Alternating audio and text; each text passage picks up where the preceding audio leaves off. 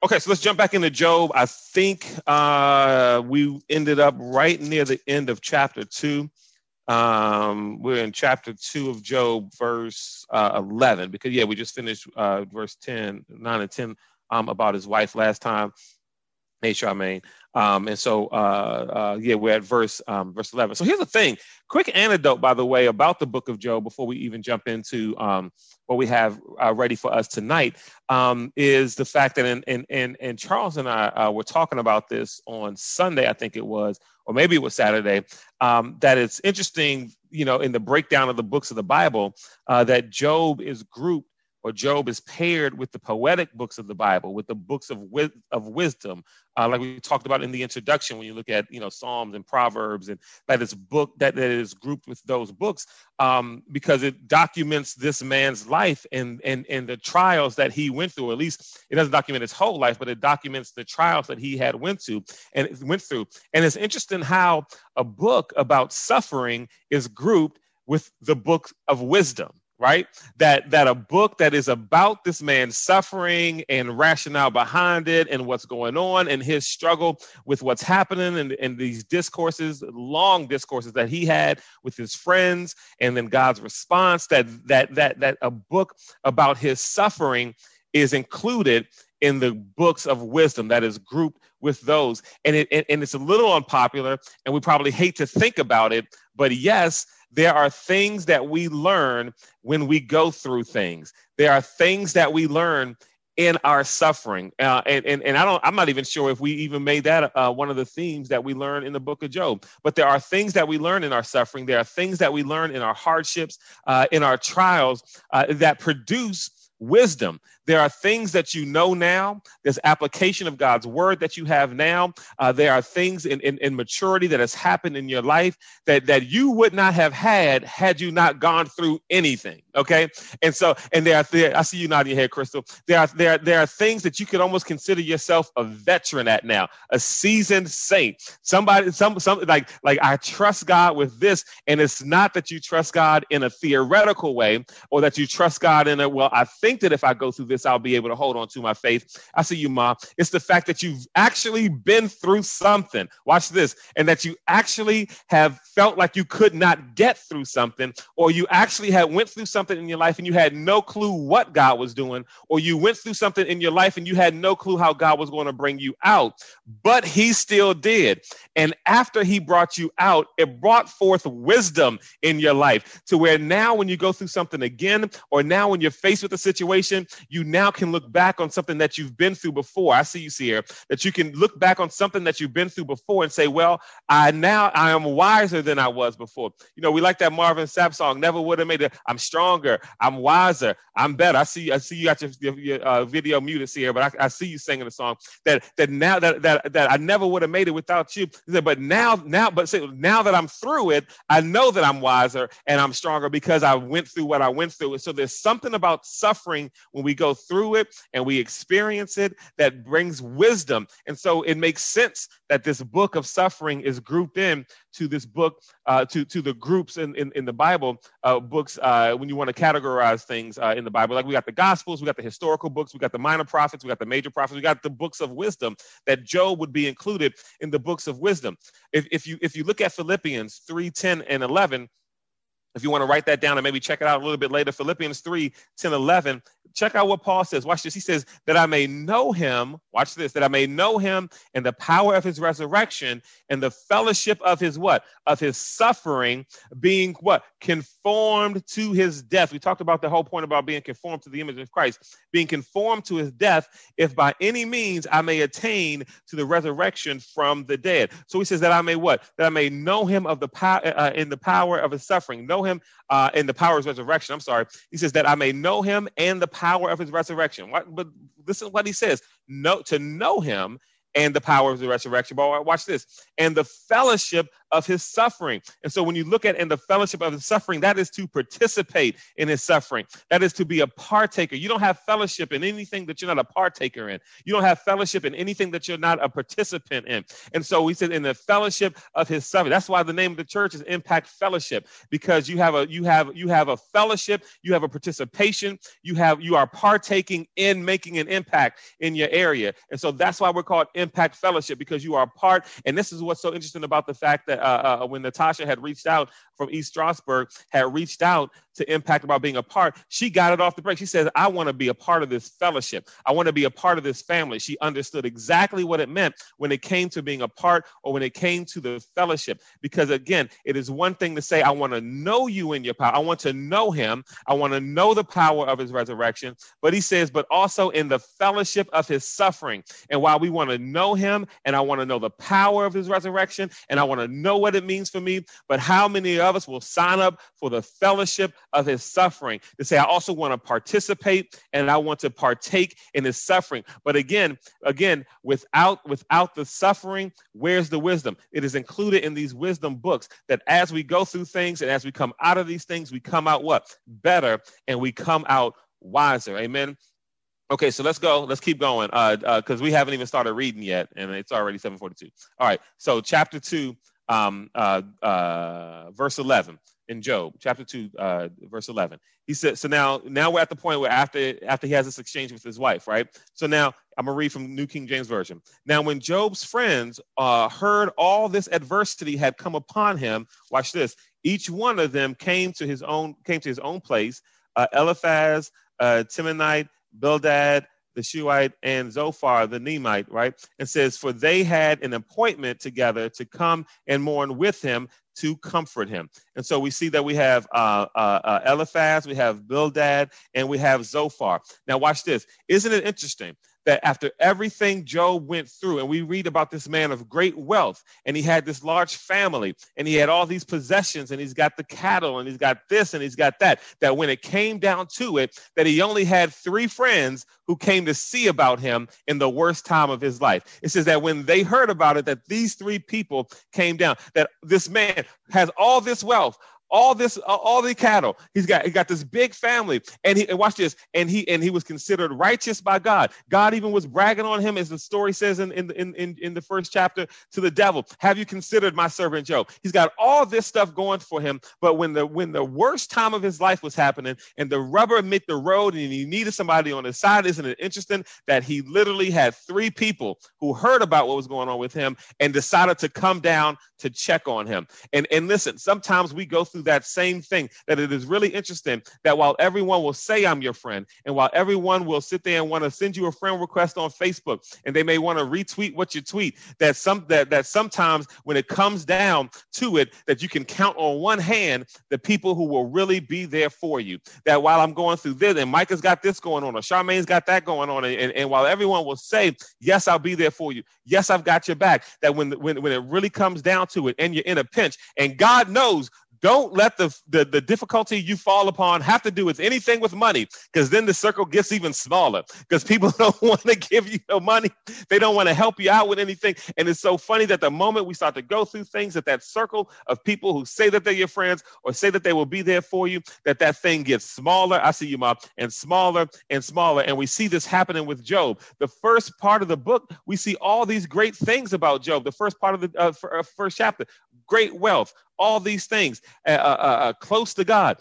And, and yet, when he's going through suffering, you would assume that someone who has all that stuff would have plenty of people who want to come see about him. I'm sure he knew tons of people. But when it came down to the suffering, we have these three people who were the ones that wanted to come down to check on him. If you go to Proverbs 18, 24, uh, uh, uh, and again, I'll read from the New King James, Proverbs 18, 24, it says, A man who has friends must be friendly himself, but there is a friend who sticks closer than a brother. Now, watch this. If, if we don't dig a little deeper, we can get confused by this kind of contrast of what they're saying. That yes, a man who has friends must himself be friendly. Most interpretations translate this to say that someone, uh, that, that he who is looking for friends or he who looks for many friends do so at his own ruin. Uh, uh, uh, look it up in the Amplify. Look it up in some translations, saying those who are looking for so many friends and those who are looking for a wide net of people to be friends with have to show himself friendly. And so that he does it at his own peril and does it at his own ruin. However, instead of trying to find all these multiples of people who are going to be there and be your friends and pat you on the back and all that kind of stuff, he says, but there is a friend who sticks closer than a brother, sticks closer than even blood relatives. And I know sometimes we can look at some stuff that we've been through and look at our own family and say, I could use a friend that's closer than this family member, or I could use a friend that sticks closer than a brother, because sometimes some of the worst hurt that we feel comes from the people who are supposed to be closest to us. Sometimes the things that we go through that brings us down the most happens to the people who are supposed to look out for us, the people who are supposed to protect us, the people who are supposed to provide that companionship, and they just simply uh, uh, do not. And so he says that yes, that a person. I see you, mom. I see you, Natasha Church. You got it. But don't get me started on that. I told you I'm, I'm gonna be good tonight. I, I, I was really good when Sierra wasn't on the Zoom call this past Sunday. I didn't go down on my soapbox on church. Um, so um, and I'm not gonna do it tonight, even though you tempted me, Natasha. I ain't gonna do it. He says that a man who has friends must show himself friendly. Remember, the interpretations talk about even at his own, he does it at his own peril, but there is a friend who sticks closer uh, than a brother. So let's look and see what his friends came uh, to do. Uh, let's uh, continue at uh, verse 11. It says, For they made an appointment together to come uh, and mourn with him and to comfort him. And so we see right there where it says, number one, they came to mourn with him, which is something we should do as believers. Write this scripture down. We're doing Bible study. Romans 12, 14. Romans 12, 14 encourages us to, to, rejoice with those who rejoice and to mourn with those who mourn. That when there are people who are mourning, when there are people who are going through a tough time, that it is that it is something that we should do as believers, as a family, to mourn with the ones who mourn. That as somebody loses a family member or someone loses a job or something bad happens in someone's life, that it isn't necessarily our job to leave them alone to mourn this thing. That we ought to we ought to what uh, uh, fellowship with them in that suffering, right? That we ought to mourn mourn uh, with them. And so he went down there to mourn with him, as we should do as believers. We also see that it says they went there to what? To comfort him. Again, which is something we ought to do as believers. That yes, I will mourn with Denise. And yes, I will mourn with Mike and Tanya. But watch this. But it also says that they went down there to comfort him. Second Corinthians 1, 3 through 7. Write that down. Second Corinthians 1, 3 through 7 says, Praise be to God, watch this, and Father of our Lord Jesus Christ, the Father of compassion, watch this, and the God of what? All comfort is what the Bible says. Watch this. Verse 4 says, Who comforts us in all of our troubles. Watch this. He comforts us in all of our troubles so that we can comfort those in any trouble with the comfort we ourselves have received from God. That watch this, that that that that I've been comforted by God. And, the, and, and since I've been comforted by God, when Crystal needs comforting, I'm not just going to leave it up and say, well, God's going to comfort her because he comforted me. Well, if God pulled me through, then he going to pull Crystal through. So she's going to be, well, parent, I mean, I know parents going through something, but when I went through something, God pulled me through. So God's going to pull. Yes, he will. But the Bible says that the same manner at which God comforted me, that I am now to comfort somebody else, that I will not leave you alone, that the same comfort that God gave me, verse 5 says, For just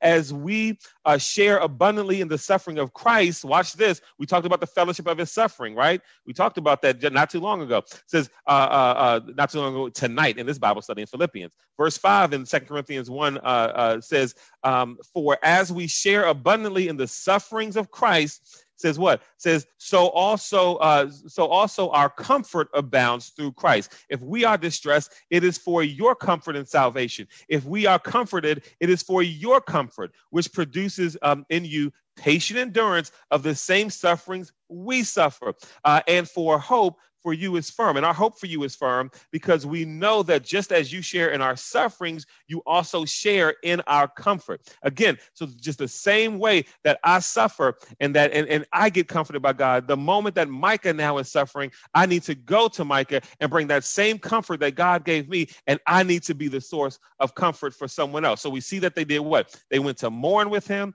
and they went to what? They went to comfort him. And that's what we're supposed to do. Now watch this. It says in verse 12, and when they raised their eyes, I'm back in Job, and when they raised their eyes from afar, they did not what? recognized him. They did not recognize him. They lifted their voices and wept and each one tore his robe and sprinkled dust on his head towards heaven. And so when they went up to him and they looked up, as I see you, Ma, it says that they did not recognize him. Uh, uh so now he is at the point where his suffering, because remember, he lost everything at first. Uh, then the devil comes back and he's got these boys from head to toe, and, and he's unrecognizable to the people who know him the closest or who are his friends or at least were friendly enough to hear about his suffering and come down and check on him. And sometimes we go through that same thing where we go through something or go through some sort of suffering where where we aren't even recognizable to those who are closest to us and sometimes not even recognizable to ourselves. And that's not even an outward thing sometimes the way that it was outward with Job. Watch this. Sometimes it is an internal thing that sometimes you're just not yourself anymore because of the things that you've gone through. Watch this that you used to be what?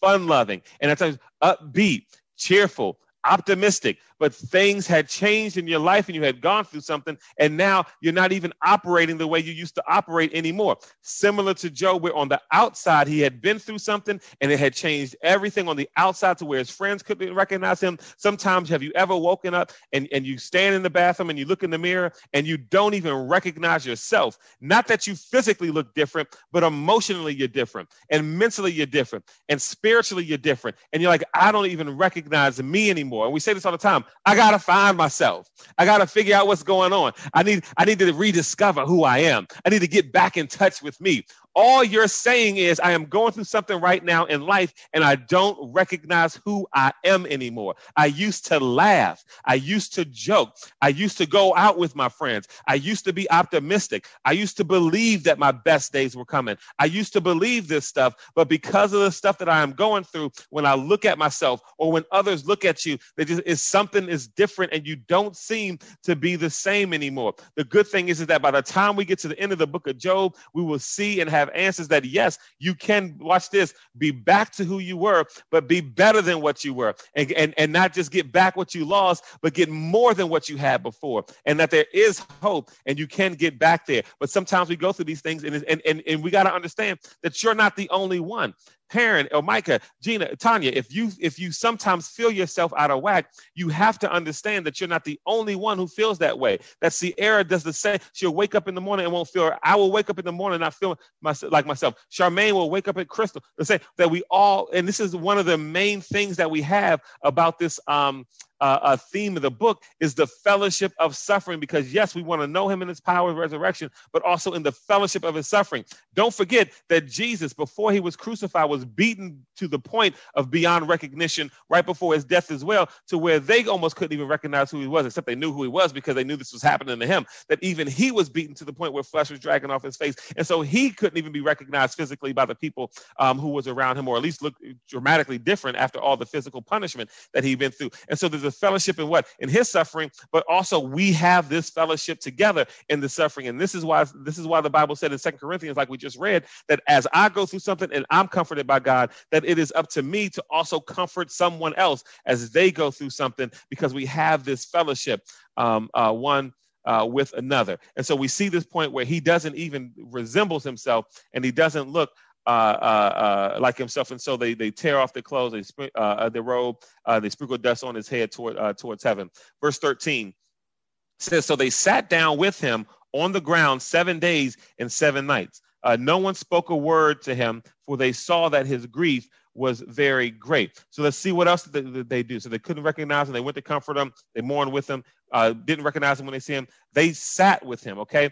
Understand this: that you should never doubt the importance and the power of being present for somebody, okay? Being there for someone, that there is power in just your presence and being able to sit with someone who is mourning or to be with someone who is going through something. So never underestimate sometimes in your mind when you hear someone is going through something and you're like, well, I don't know what to do. Sometimes just being there is enough.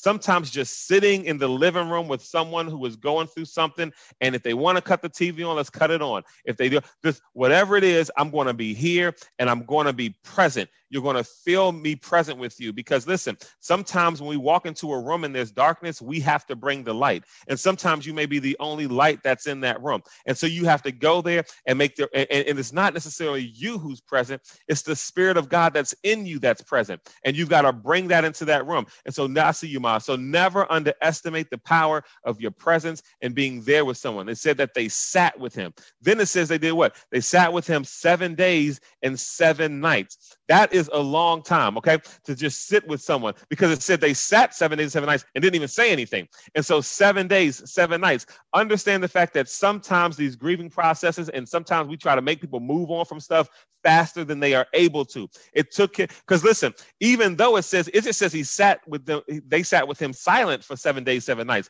There's chapter upon chapter about grief and mourning, and he's asking questions and they asking questions. Like his grief didn't stop after seven days, it continued on and on. And we see this discourse with him and his friends, and then him by himself, and then him and God. And so it continued on and on. Let's not be in a rush to try to make people move on faster than they are are able to emotionally and mentally. That it took with seven days, seven nights before anyone even said anything. And so, listen, when we're there and we're present and we're mourning and we're comfortable, I mean, and comforting people, that we have to make sure that we are comfortable allowing people the time and the space that it takes for them to grieve and to mourn without the whole, okay, you need to get up. Okay, you need to stop. Okay, you doing too. Okay, you, whoa, whoa, whoa, whoa, whoa, pump the brakes. Sometimes just be present and let them go through what they are going through. Also, with the seven days, seven nights, there is symbolism in the number seven um, uh, uh, in the Bible. It's the number of completion and perfection. Uh, God created the world in, in six days, and He did what? He rested on the seventh day. Uh, Jesus on the cross had seven last words uh, seven things that he said before he died. Uh, in Psalm 12, uh, verse 6, you can write that down if you want. Psalm 12, verse 6, uh, it says, And the words of the Lord are flawless, like silver purified in a crucible, like gold refined seven times. Okay. And so that's the number of perfection, the number of completion. Jeremiah 11 and 12, when there's a prophecy going on about the Messiah, he says seven things about the Messiah in this prophecy. It says, A shoot will come up from the stump of Jesse. They're talking about um, uh, from the line of Jesse. Uh, and from him, roots a branch will bear fruit. The Spirit of the Lord will rest on him. That's one thing. He says, the Spirit of wisdom and the Spirit of understanding, the Spirit of counsel and of might, the Spirit of knowledge and fear of the Lord. That's seven things in his prophecy about the Messiah coming. Um, and so I'm not sure if if the completion uh, uh, has anything to do with this. It's just that the number seven is symbolic in the Bible. I don't know if it ties to this seven days, seven nights with Job, because again, he wasn't necessarily done with it. Um, we just know he was silent for seven days. And I doubt this whole discourse with him and his friends all happened on the seventh day or on the eighth day, because it's a lot. And we're going to read most of it. Um, but we'll read all of it, most of it together. Uh, and so it would assume it would seem to me that this went on longer than seven days. It's just that since we were on the number seven, I decided to go through some of the symbolism with it. But I don't think that that is because you know y'all know me. We read the Bible for what it is. I don't try to make nothing seem mysterious or spooky or make anything tie you know to to something it doesn't tie to. So I don't know. I don't think that that number seven completion has anything to do with the seven days and nights that um that he mourned because it just doesn't seem to tie together with the story but the number seven um, is uh, is symbolic. What else happened? So they sat uh, with him. Uh, nobody said a word. Watch this. The Bible says nobody said a word for seven days. Watch this. It's sometimes okay to not say anything. Okay. And we talked about that in our speech therapy uh, uh, sessions. You can go back on the Buzzsprout and listen to that. That it's okay to sit and not have anything to say. Watch this, both for the mourning, the one who's doing the mourning, Job, uh, and, and we can relate to that. Sometimes we go through things and it's so hurtful, it's so confusing, it's kind of weird, and we're at a loss for words and we don't know what to say. I don't know how to even express what I'm going through. Sometimes you'll want to pray and don't have the words to pray. Sometimes you're so upset or so bothered, and there's nothing that you can say to articulate exactly how you're feeling. And it is okay to sit there and have nothing to say, to be at a loss for words, and for the one who's comforting. And sometimes it's okay for you to not have the words to say to someone that you are comforting. Like we said, it is okay to just be present the same way that Job's friends were present. And because sometimes we'll open up our mouth and we'll see this in a second where when they did start to talk, they started talking foolish. And so sometimes it is cool just to be present as opposed to opening up our mouths and saying the wrong thing, as opposed to being silent and just comforting someone uh, who needs to be comforted. Uh, and so now, what we're going to do, we're moving to this part where there's these long series of discourses uh, with Job kind of monologuing a little bit, and then we've got his friend saying a few things. Job kind of responds, and Job goes through a whole different monologue and stuff like that. So, what we're going to do is something that's a little bit different from our previous verse by verse Bible studies. What we're going to do for next week is read, everybody read throughout this week, and the chapters aren't long, uh, but read from chapter three, read from chapter three through chapter 19. Okay. Job chapter three. And as a matter of fact, if you want to, spend some time listening back to the first three parts of this series, the first two, and then this part, the three parts that we've done already. Read the first two chapters, and then just keep going from chapter three through chapter 19. Take your own notes. I'm going to take notes and I'm going to pull certain things out of those 16 chapters, okay? But come back with some notes. And if you feel like it, share some things that you saw and some things that you noticed. And, and, and we'll talk about that uh, starting next week. So remember, uh, Job chapter 3 through chapter 19. Read through it and and and take your own notes and let us know. Uh, and, and like I said, I'll pull st- stuff out from those chapters, um, and then and then we'll move on uh, to 20, right around to 20 through 38, and then we'll spend a lot of time on God's response, and that'll be our that, that so those will be our last three Bible studies of the summer um, those that those three parts. Now, remember, we've got three more weeks of Bible study for the summer, but after Bible study's done, we're going to um, continue to be on the Zoom call on Wednesdays for prayer. Um, and and and and and and, uh, and you know if anybody want to share anything, any kind of testimony or anything like that through the summer before we get back to verse by verse in September. Amen.